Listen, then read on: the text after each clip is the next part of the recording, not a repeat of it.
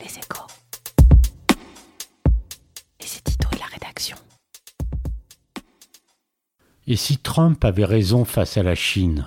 À juste titre, l'Europe désapprouve l'unilatéralisme de Donald Trump et sa volonté d'ériger des barrières commerciales et économiques face à la Chine. Et pourtant, le président américain a raison, du moins sur un point. Depuis 2001, la Chine a très largement bénéficié de son entrée dans l'OMC et n'a pas tenu ses promesses d'une ouverture de son économie aux investissements et aux produits étrangers. La preuve, aux yeux de Donald Trump, les exportations chinoises vers les États-Unis ont littéralement explosé depuis lors, pour atteindre l'année dernière 558 milliards de dollars. Certes, il ne s'agit que d'un indicateur, et la globalisation, n'en déplaise à Donald Trump, a joué un rôle, car elle comprenne aussi des réexportations vers les États-Unis par des groupes américains. L'économie mondiale est plus compliquée aujourd'hui qu'elle ne l'était il y a près de 20 ans. Mais les Européens ne peuvent être non plus naïfs et se contenter d'évoquer la nécessité du multilatéralisme et d'une réforme des règles de l'OMC.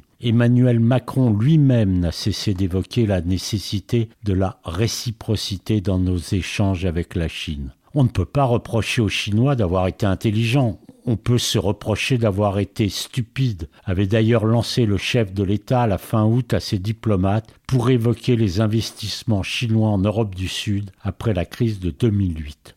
Car le génie de la République populaire de Chine, qui fête ce mardi 1er octobre ses 70 ans d'existence, et d'être parvenu à créer un système hybride depuis la grande réforme de Deng Xiaoping, une économie de marché et le maintien d'une dictature de fer sur la société et la vie politique renforcée avec Xi Jinping.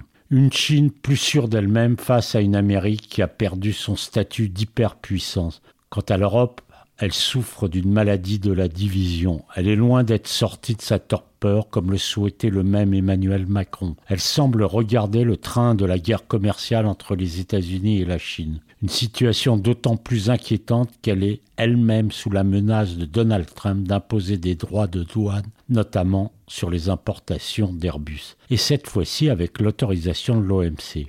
La guerre commerciale entre la Chine et les États-Unis risque à terme d'entraîner le monde dans la récession. Surtout la Chine, in fine, qui s'est hissée désormais au premier rang mondial à côté des États-Unis, en sortira vainqueur. Quand la Chine s'éveillera, le monde tremblera, écrivait Alain Perfit en 1973. 70 ans après sa naissance, elle s'est éveillée, mais en tout cas pas l'Europe, le petit cap de l'Asie.